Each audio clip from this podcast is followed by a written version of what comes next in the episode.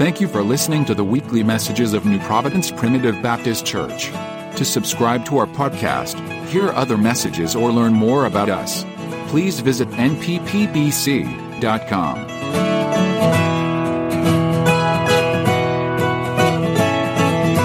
God has sent us something to uh, share this morning, we want to be obedient today. Thank God for the opportunity to be here. Appreciate the uh, the work of God already. Uh, I heard that some of the ladies had joined together for a fast, uh, a fast from the information of this world, and uh, maybe other things. But they've committed to pray and study for 28 days, and you know what? That'll that'll make something happen. When we make a commitment to God, then something will happen, and I appreciate that. Um, as I as I prayed about this, it was clear that there was more to be said, and so we're going to just try to obey God. We appreciate your prayers. Nehemiah chapter number four. Nehemiah chapter number four. Um, we're beginning, going to begin this morning at verse number seven, and uh, just read down through verse number fifteen. That'll be our task this morning, 7 through 15. Nehemiah chapter number 4. But it came to pass that when Sanballat and Tobiah the, and the Arabians and Ammonites and Ashdodites heard that the walls of Jerusalem were made up and that the breaches began to be stopped, then they were very wroth and conspired all of them together to come and to fight against Jerusalem and to hinder it. Nevertheless, we made our prayer unto God, our God, and set a watch against them day and night because of them. And Judah said, The strength of the bearers of burdens is decayed, and there is much rubbish, so that we are not able to build the wall. And our adversaries said, That they shall not know neither see till we come in the midst among them and slay them and cause the work to cease. And it came to pass that when the Jews which dwelt by them came, they said unto us ten times, From all places whence ye shall return unto us, they will be upon you. Therefore set I in the lower places behind the wall and on the higher places. I even set the people after their families with their swords, with their spears, and their bows. And I looked and rose up and said unto the nobles and to the rulers and to the rest of the people, Be not ye afraid of them. Remember the Lord, which is great and terrible, and fight for your brethren, your sons, your daughters, your wives, and your houses. And it came to pass when our enemies heard that it was known unto us, and God had brought their counsel to naught, that we returned all of us to the wall every one unto his work. Father, we pray earnestly for the unction of your Spirit. There be the clarity of mind and speech as we simply listen. Help us, we pray, as you speak to mind what it is that you've said. And we pray that you would direct us and change us, Lord, that this not be just another time of, of attendance, a time that when ultimately we are changed of heart that we recognize that are, there are great needs among us, and Lord, that you're able to fulfill them. Thank you for what you're going to do. As we pray for the liberty to do it, we ask it earnestly in Jesus' name. Amen. You can be seated. Thank you.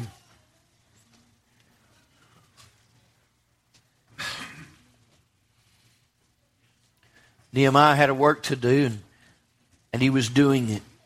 Um, last Sunday morning, we started in the first uh, six verses of this text as we looked at the obstacles that Nehemiah had faced. And Nehemiah had made ground. They had built the wall to the half thereof, according to verse 6, and they had, they had seen the things that God intended for them ultimately to accomplish. They had seen the work begun. But may I say to you today that though the work is begun, it's not done. Yeah. It's not done. We cannot leave work undone. Uh, if you leave the work undone, it's just not done.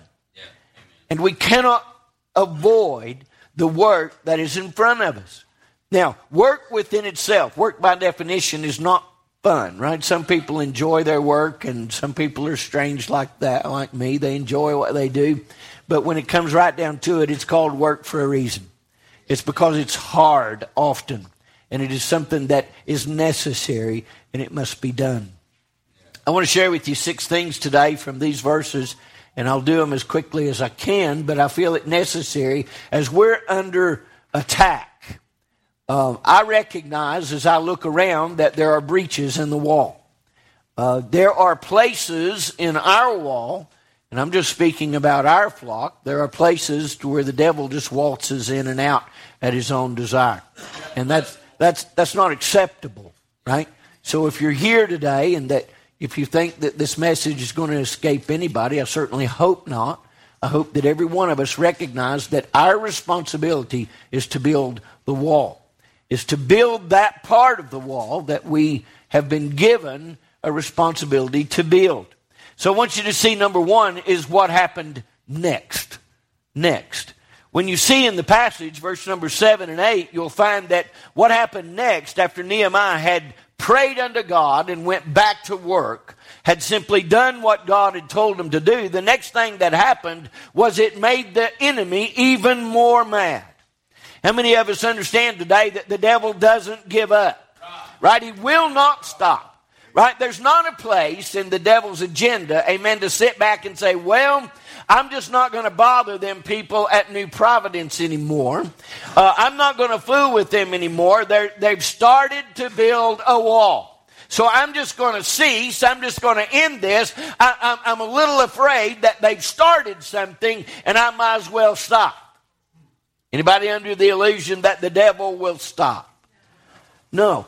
I'll tell you what's going to happen next. The same thing that happened next for Nehemiah. The enemy was even more angry than he was before.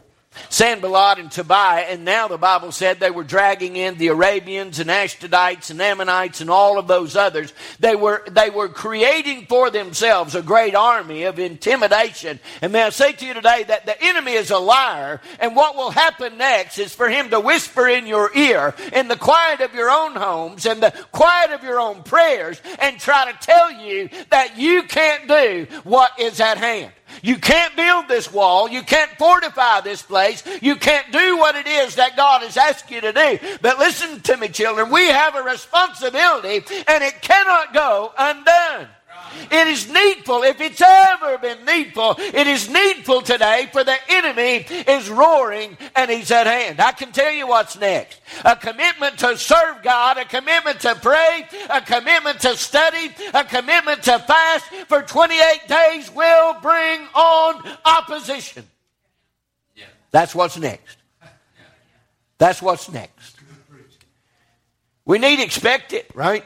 We need to recognize that when we do things for God, that it makes the enemy of God upset. The Bible said here in verses 7 and 8 that they were very upset. They were upset to the point that they no longer wanted to talk about it, they wanted to do something about it. Now, the devil may start his lies and he may begin his, his rhetoric with all of the things that go on, and that may stop some. But you know what? Good people who have a heart for God are going to give something that is sacrificial and they're going to allow themselves to be pulled into a work that is greater than they are. And yet, what I say to you this morning is that what comes next is opposition. Right? Everybody that has made a commitment to do for God and to serve God in a greater way than you've ever served Him before, you're going to find that there's an enemy out there that that completely upsets. Now, you may be here this morning and have made no commitment at all, and I'm going to challenge you that the first thing you got to do is to make a commitment. Is you've got to stand at some point and say, I'm not moving anymore. I'm not giving no more place to the devil. I'm not allowing him to steal any more of my home, my family, my peace, my joy. I will not stand any longer and be idle. I'm going to do something for God. And I believe some people have made that choice around here. And I'm, I am absolutely confident it will work. Absolutely confident it will work if we'll do our part. But here's what comes next the enemy will be very upset. Now, the enemy is going to change, he's going to take it up a notch, right? He went from rhetoric and now he's going to go to battle. Right? He's going to gather a force. He's going to conspire, is what it said, against them. How many knew you had an enemy? Right? And yet we live our lives as if we're blind to that truth. we wake up sometimes oblivious to the fact that there is an enemy. He is a physical enemy. He is a spiritual enemy. And he is a real enemy. He is out there. The Bible said an adversary. He is not your friend. He speaks as a friend. He comes as an angel of light. He is a liar and the father of a lie. The Bible said a murderer from the beginning. He come to kill, steal, and destroy. And yet you're playing around with him. Here's what comes next. Opposition will always come for the people of God when they begin to stand for God. Nehemiah had a task, and I'll just tell you today, the task was insurmountable if you just looked at it on the surface. It was impossible to do. You couldn't get through the rubbish. You couldn't get through the mountains of trouble and everything that was about them. I want you to know today that the, uh, the, the opposer of your very peace, he wants you to stop the work. But I'm glad to report to you today that God is greater than the enemy. So even though we know what's next, right here, listen, the Bible said we're not ignorant of his devices. Right? If you're ignorant of what the devil's doing, it's because you've clogged up your ears and stuck your head in the sand. The Lord has never hid what your adversary is doing. What he will do today for you and I is help us if we'll but open up our heart and our ears unto God. If we'll turn from sin and seek God, we have a help that is absolutely unstoppable. The next thing that will happen is there is opposition. Right? I just love the fact that God knows what the devil's going to do all the time. Next, and yet, what we find in verse number 9 is nevertheless. Right? So if next is the opposition's going to raise him, he's going to elevate the issue to battle, right? He's going to gather an army, an army of three different countries, and that was quite that was quite formidable, especially when you consider that Jerusalem had just a handful of people and that they weren't skilled and they weren't battle ready. They wasn't, they didn't have all the weapons they needed. They didn't, certainly didn't have the fortification. The wall was down. And here the enemy was gathering up this formidable army. And you know what he wants you to believe? He wants you to believe today that because they are so great, because they are a majority, and don't be a misunderstanding here, there is a majority of unbelievers in this world today. The mind minority are those that serve Christ and follow Him. If next comes the opposition and the opposition is ready to go to battle, may I say to you that what Nehemiah said was nevertheless. You know what? Regardless of what the enemy may do, what I know is that if God be for us, who can be against us? There is no force greater than my God. Any number plus God is the majority, and regardless of what the enemy may do, nevertheless, we have a wall to build. How many of you woke up this morning and said, The battle is mine to win? Listen, how many of you really believe that you can win the battle?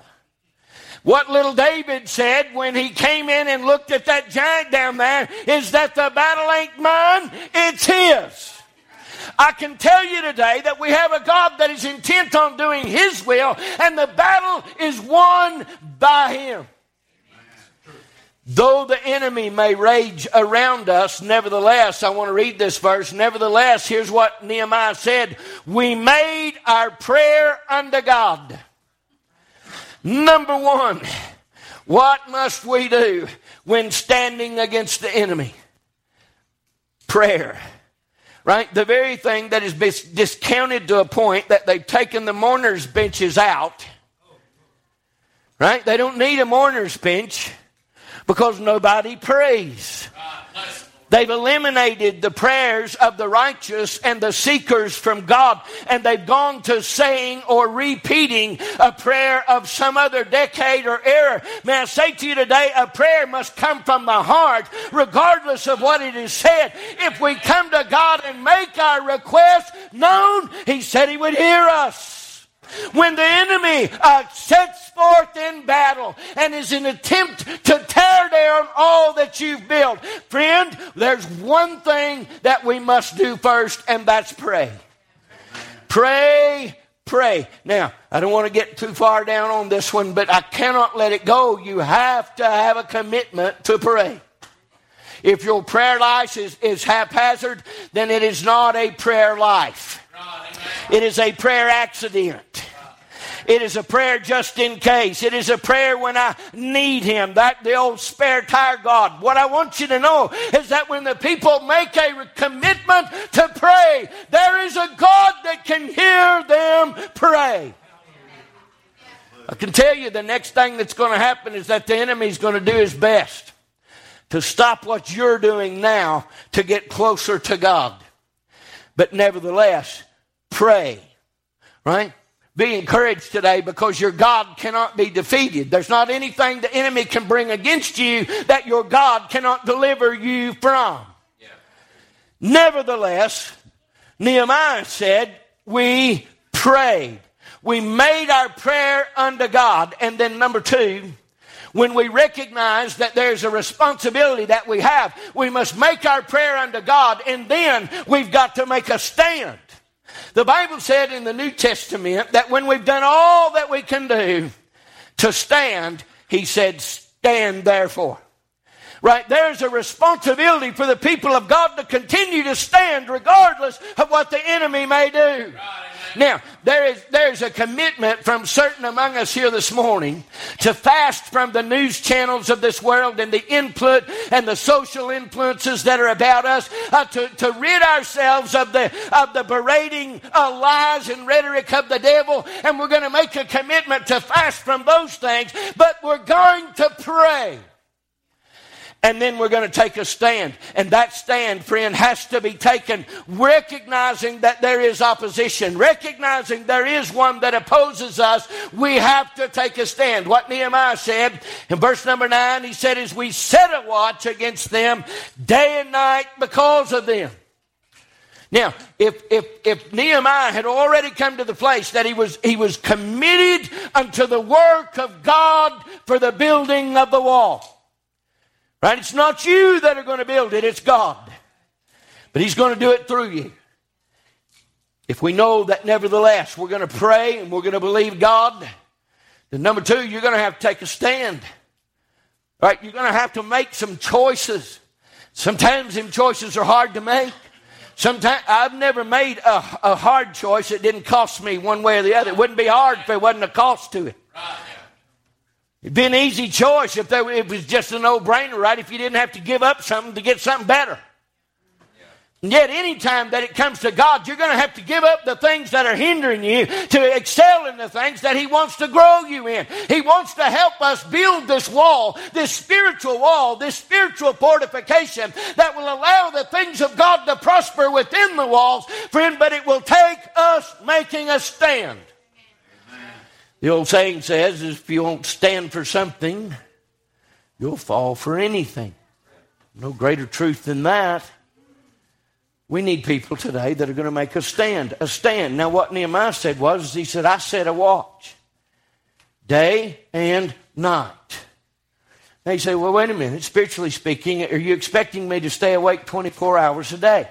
Now, spiritually speaking, I don't know anybody in here that would do it even if, if, you, if you could. But what Nehemiah said was is that, that we're going to have to figure this part out. That in the places where we are most susceptible for our enemy to come in, we're going to have to make a stand, and that stand can't be part time. How many of us live for Christ part time? How many of us work and serve and love for Christ part time? How many of us obey God part of the time? How many of us all uh, love Him part of the time? Listen, we cannot accomplish the work that is set before us if what we're doing for God is part time. If the work of God is to be done, it must be done full time. That means you're as holy on Monday as you are on Sunday. That the words that come from your mouth, they don't betray your speech. Right? The world is not looking at you and saying, wait, I thought that person went to church. Aren't they supposed to be different? Aren't they supposed to live different? Isn't their lives supposed to be something that is exemplary? May I say to you today, we have work to do, and it's not a part time work. It is full time. It is full time. It is, it is full time. It is when the lights are off and nobody's at home and you're there. God better still be God and He better be the main thing in your life. When you have an opportunity to shirk the responsibility for God and go do something that pleases your flesh, there ought to be something in you that rises up and said, I'm not a part-time Christian, I'm a full-time Christian. Because here's what I can tell you. Your enemy don't sleep either. The devil's not sleeping either in the very part of your life that you're going to surrender and say, Well, I just don't have time for God that day. I don't have time to live for Him that day. It'll be the very day that He attacks. We know what's next. But nevertheless, we have a responsibility. We have a responsibility to pray, stand, full time stand, to be what God has called us to be and to do what God has called us to do. Number next. Verse number 10 we're not able. Now, I don't know about anybody else, but I find myself looking in the mirror saying, I'm not able. Amen. Me and the brothers talking about this morning, I feel so insignificant, in, inept, incapable. As I look at the work that has to be done, and I see the damage that's already been done. As I look in the homes of those that I love and see what's been stolen, the destruction and the tragedy and the heartbreak and the pain and the loss of peace and joy. I have to be honest and say I can't do it. I'm not able to do it. At the very point Nehemiah said, Nevertheless, we're going to pray, we're going to take a stand. Somebody showed up at his door. And guess who it was, Bruce? It was his own people. Judah said, We ain't able to do it, preacher. We can't do it, preacher. The rubbish is too much. The burden bearers, they've decayed, they've lost their strength, they've lost their zeal, they've lost their desire for God. We just can't do it.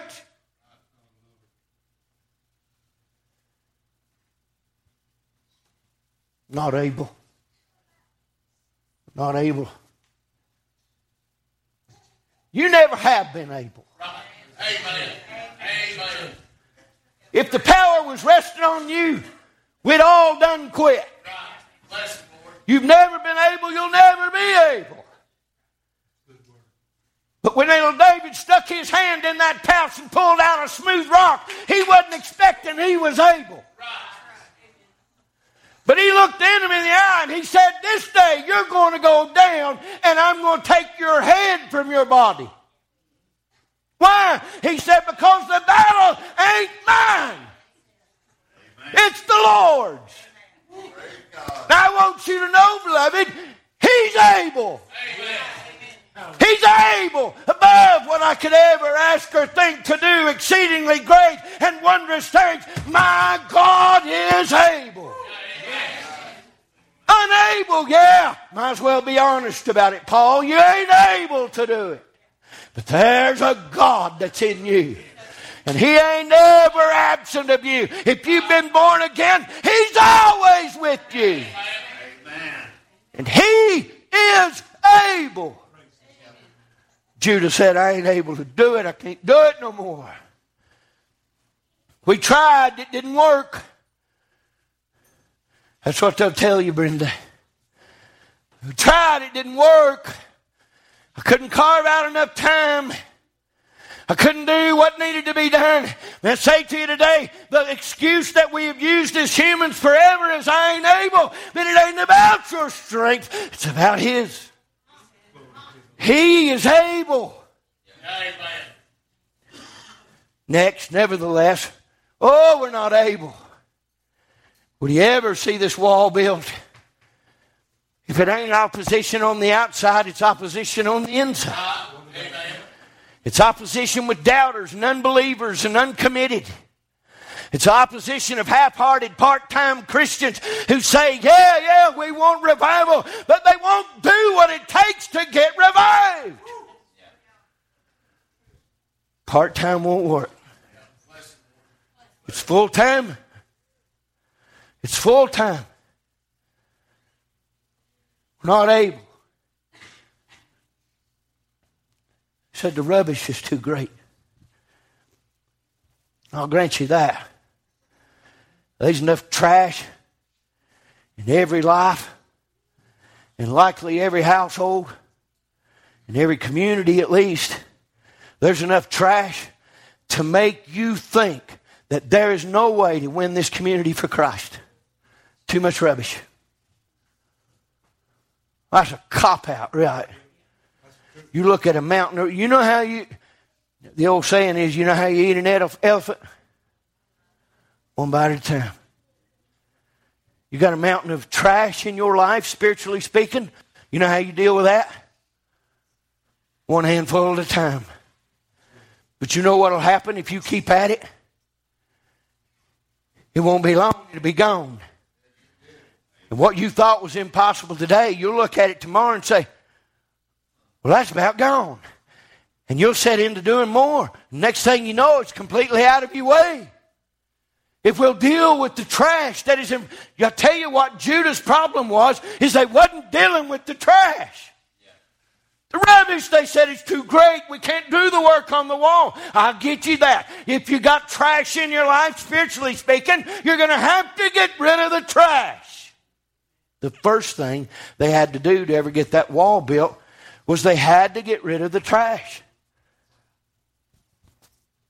Underneath the trash were those foundational stones that had been hewed from quarries and hauled into Israel, that they had laid place by place all around that. The rocks were still there.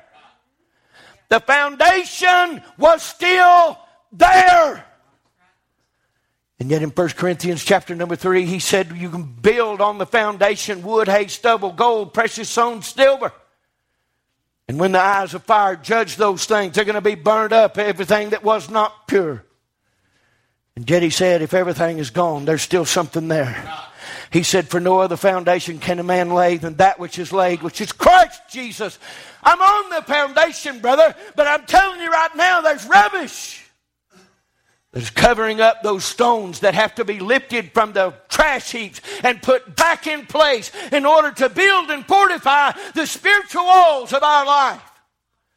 The enemy will not allow this to go on unimpeded. He will do everything he can to oppose what work is trying to be done. But I can assure you today, the stones are there. Everything you need is there.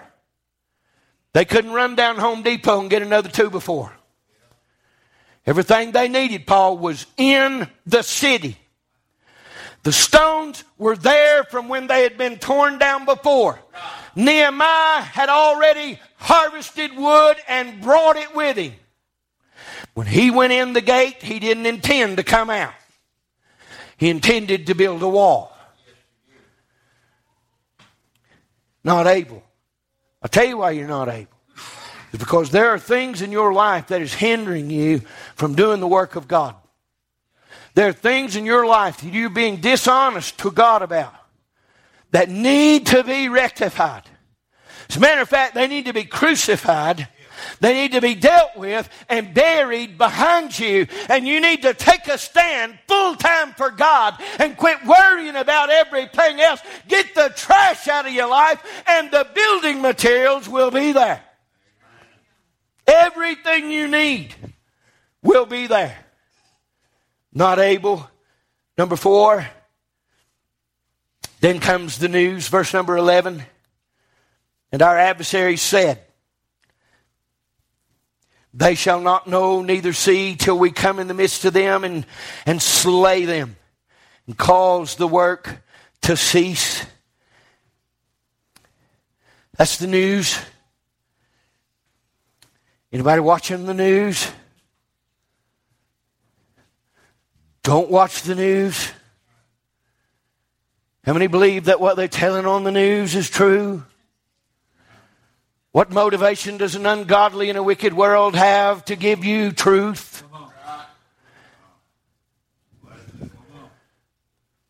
The news come to them and they said, don't matter what you do, we're going to be on you. Don't matter what you build, don't matter what you what, what, what you put up tomorrow, don't make any difference.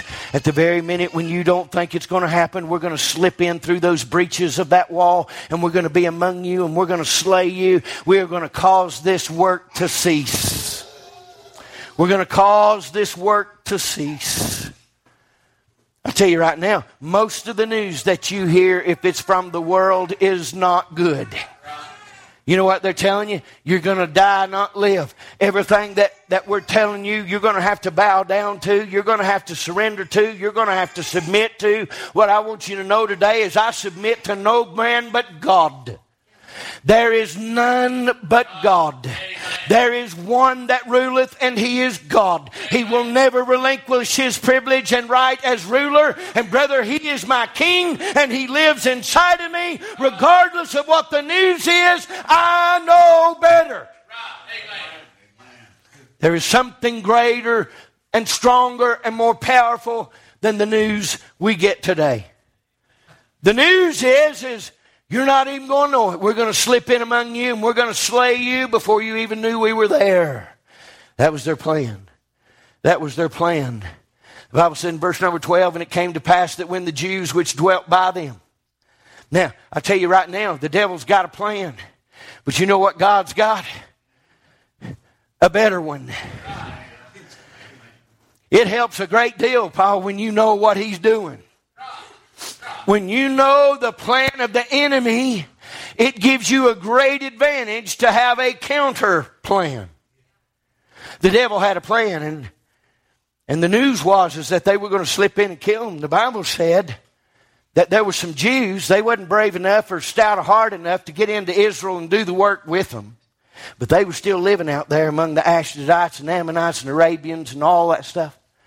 They were still out there. They were Jews. God had people out there that heard what was going to happen. And you know what they did? They came running back to Nehemiah and they said, Hey, we heard that here's what they're going to do, and here's where they're going to come in. And about time that Joe left, here come another one. He said, Hey, guess what I heard? They're to, they're going to do this and then they're going to do that.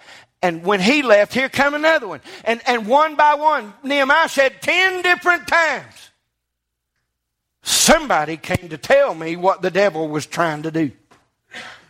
How many believe that God knows what the devil's trying to do? How many believe that it's God's intent for us to understand what it is we're to do next? Ten different times he came to Nehemiah said, Oh, they're going to come point A, B, and C. And you know what Nehemiah is saying? Yes, I know what to do. Some of you think that we ain't going to know what to do. Some of you are going to think, you think, well, we, we, we trying this. But when we get past point A, we have, it's uncharted. We don't know what's going to happen. May I say to you today, He knows what's going to happen. Amen. So regardless of what the news is from the world, I've got better news. I've got better news. Whatever I need to know, I want you to hear me. Listen to me. Whatever I need to know, I can assure you, He can tell me. Right? Some of you like this. Oh, what are we going to do? I want you to know whatever I need to know, He will tell me.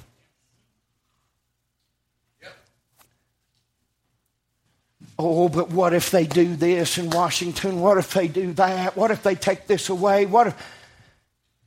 Whatever I need to know, He can tell me. I don't need some government official to tell me.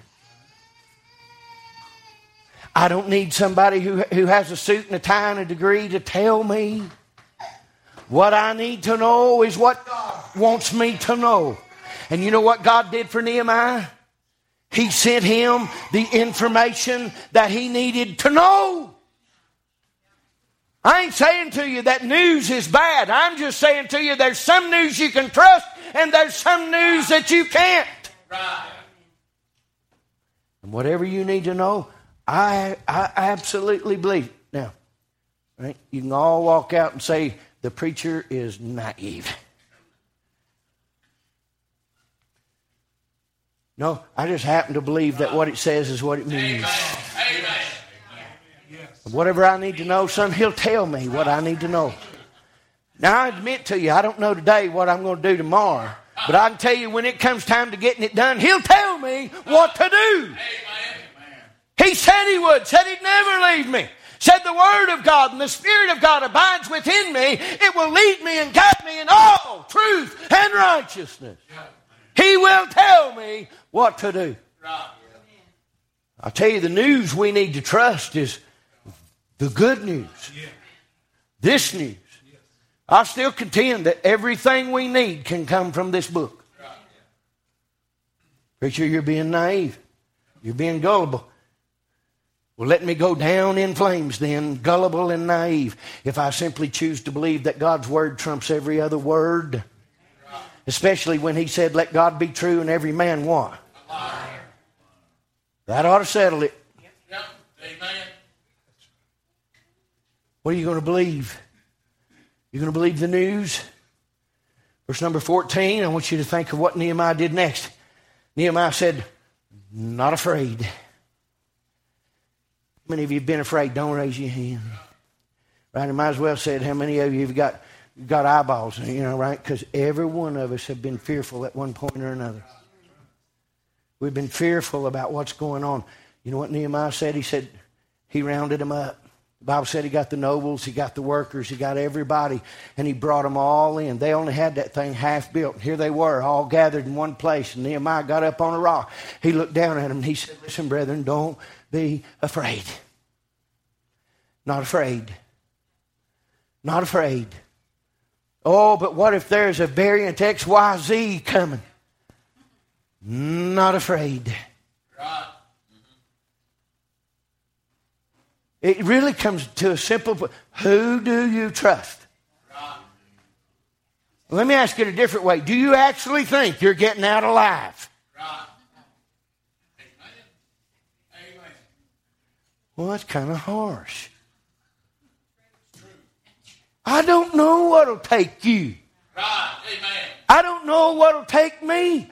I don't know whether it'll be cancer. I may die of COVID. Hear me. But if I do, don't you even hesitate and think God made a mistake. I don't know what it'll take me out of here, but whatever it is, it was ordained in heaven. My days have been numbered. I won't cross that line. You won't save me. You can transplant my heart, my kidneys, my legs, my brain, and it will not keep me here.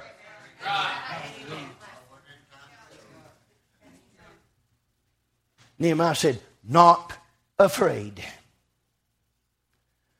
But they've got the Ammonites. Not afraid. They've got the Ashdodites. Not afraid. They've got the Arabians. Not afraid. Oh, by the way, we don't have any of them. Not afraid. You see, the news is what makes people afraid.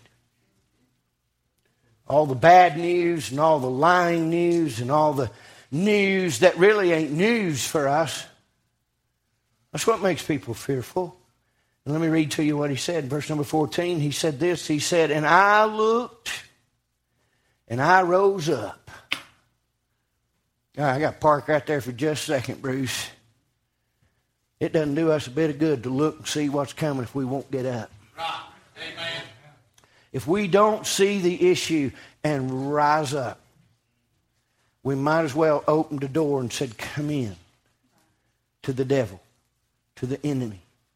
Nehemiah saw what was going on, right? He saw it on the inside, they were falling apart.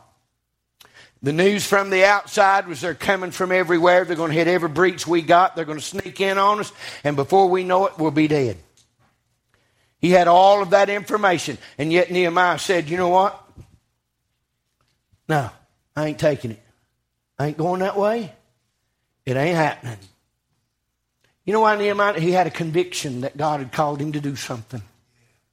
And he believed that if God called him to do it, that God would see it done. It's just like when Jesus told them, get in the boat and go to the other side, right? And they got halfway across and the storm like to sink them and they thought for sure they was going to die. And Jesus said, did I not say that you were going to go to the other side? He said, oh, ye of little faith. Ye of little faith. Nehemiah, he, he looked, he assessed the situation and he saw all of the opposition and all of the problems. And he rose up and he said, I'm going to do something. I'm going to do something. And he went and he gathered up the people. He got the nobles, got everybody in there. He brought everybody in, in the city, I believe, together. And here's what he said to them He said, Be not ye afraid of them. Don't be afraid of them. Now you fill in them, right? Just take them out and put in whatever is just bothering you. And it's of this world. I can tell you, be not afraid of it, whatever it is. Because today, there is nothing for me to fear but Him. But Him. He said, He said, listen to me. He gathered them all together. I understand we're not all here but that's what this stuff is. Right? God gathers you all together on Sunday morning. And God gathers you all together on Sunday night. And God gathers you all together on Wednesday night. And you know what He does? He speaks to you. He speaks to you from His Word, from our fellowship, uh, from our testimonies. The Spirit of God speaks to you. You say, Where am I going to get the news from? Well, number one, you've got a book. But number two, you've got three times a week that He assembles us together for the purpose of hearing from God.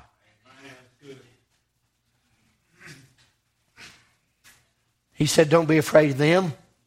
No, he said, as a matter of fact, what I want you to remember is the Lord. He said, if you want to fill your mind with something, don't fill it with the terror of this world. He said, but fill it with your remembrance of your great and terrible God who has done mighty, awesome, and wondrous things over and over and over. And he said, We know all about that. We know about how he led the children of Israel out of Egypt. We know how he parted the Red Sea. We know how he threw the walls of Jericho down and delivered that people into their hands. We know, we know, we know. Remember, he said, the things you know. Remember what you know. It's not the things you don't know. It's the things you do know. So don't be afraid. No, he said, just remember what you know. Your God cannot be defeated. Amen. And he said this, verse number 14. He said, when you, when you remember all of these things about your God, he said, then I need you to do, I need you to do this. I need you to fight. And he, and he compelled them with which I think was the most rational, necessary, logical. He said, I need you to fight for your family.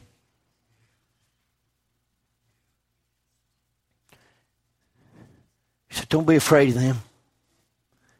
No. He said, Just remember your God who's never lost a battle. Never failed to an enemy. Not once. Remember the Lord. And he said, Now, he said, I need you to go fight for your family. He said, Fight for your sons. He said, Fight for your daughters. How many of us are in the battle? They after your daughters.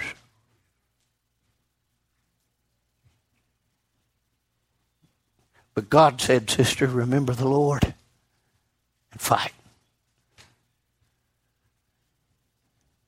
Fight. Don't give up. Keep fighting.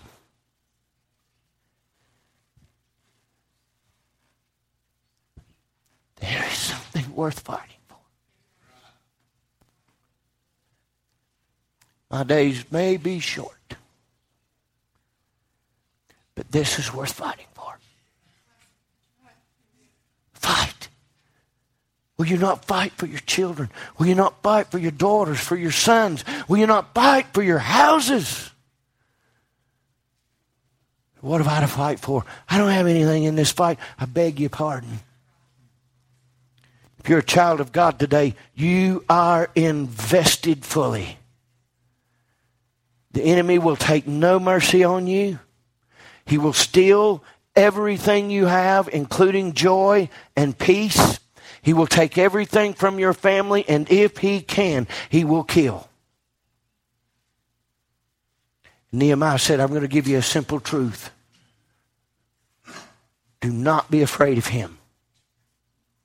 Do not be afraid of their rhetoric or their plans. They got plans. They got plans.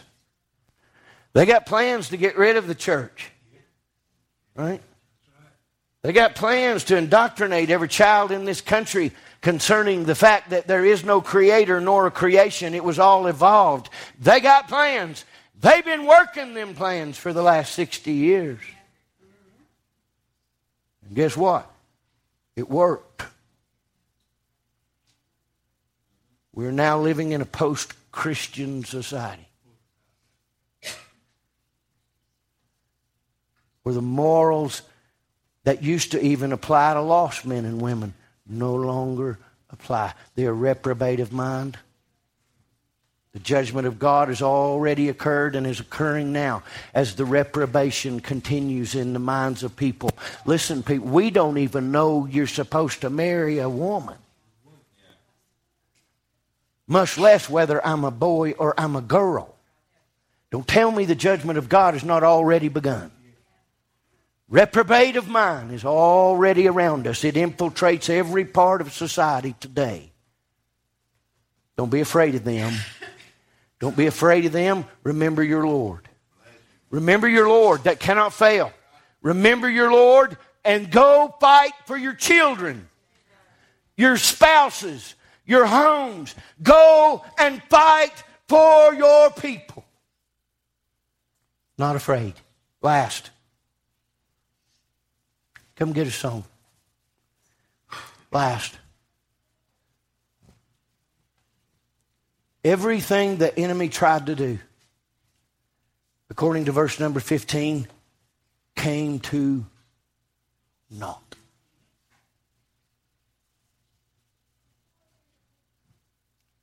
Uh, by the way, what were you afraid of? What was it that was keeping you up at night? Nehemiah wrote verse number 15. He said, And everything that they said they were going to do, he said, all of their counsel came to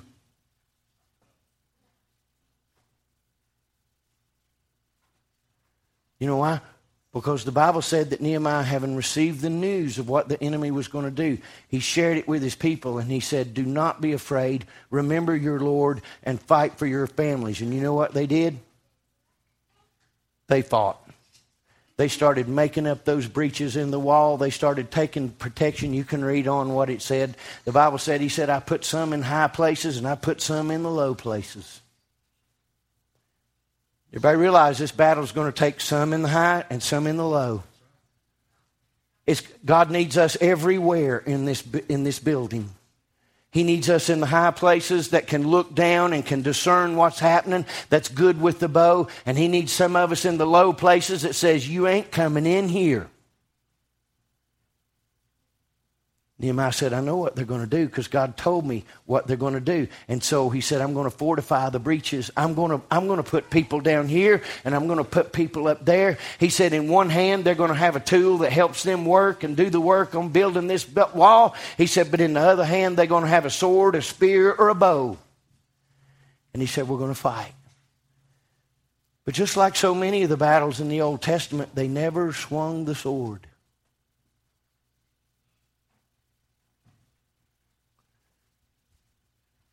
Their fighting had to do with their own spiritual commitment to obey God.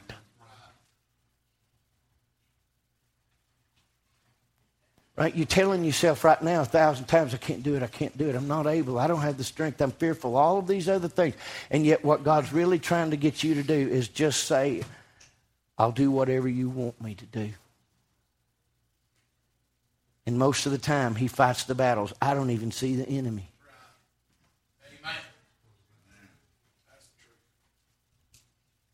Everything the devil said he was going to do came to naught. We're living in a time that's unprecedented, at least in the last century. We're living in a time of fearfulness when it pervades every mind. We're living in a time where we can see, right? I'm talking about people that can see spiritually. We can see that there are things in play right now that are trying to gather the entire society and create a mindset of one.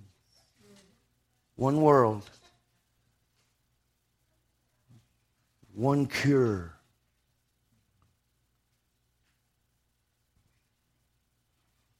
Don't be afraid of them. Don't be afraid of them. Remember your God. Remember your God. He won't fail. Can't fail. Remember your God and fight. Are you fighting? It goes back to being the full time, part time Christian. Are you fighting? We need some high, we need some low, but we need them day and night. Right? You can't abandon your station. Well, it's not that big a deal. I'm just going to check out Monday and Tuesday, live however I want to. There are things at stake that are precious. Your family is important. Are you fighting? Are you full time? Are you committed? Let's see. It's about right. It's about 105. You people are used to that. What if we had to go to two? Right? Maybe you bring a snack, but we go to two. What if you had to go to three, Paul? You still in? What if it takes us all night to get this done? You had to rate yourself on the commitment level to God, is it here? Where have you said, I'm all in? I don't care. I'm all in. But I may need you to go over here and I need you to do this. That's all right. I'm in. I'm going. I'm going to fight. Whatever it means, Lord, I'm going to fight. I'm going to fight. He's got a plan. And there's a people that is against me. There's an enemy. But I'm just going to remember the Lord and I'm going to keep fighting. And whatever He tells me to do, I want to do it. Whether He puts me high or He puts me low. If you think this is about position, you've missed it. Wherever He puts you, raise your weapon and get some work done. Build the wall, fight the enemy, and see the work completed. The Bible said in 52 days. Unbelievable. They couldn't have got that work done in 52 years. But in 52 days, they built the entire wall. They hung every new gate. Remember, they all had been burned. They built new gates, hung new gates, fortified their own city in 52 days. And you know what the enemy had to say about all that? Right? You know what the enemy could do about any of that? Not. So the apostle Paul in Romans 8:31 he said, "What shall we say then to these things?" What do we say then to all these things that somehow or another, Adam, God's brought you through. I reckon we'll say, God be for us. Who can be against us? Is there anything too great for our God? Is there any service we wouldn't give? Is there any price we wouldn't pay to honor the King of glory and to serve Him? Your home's at stake. There is a danger here. Some are lost. I'm just going to tell you. Some are lost.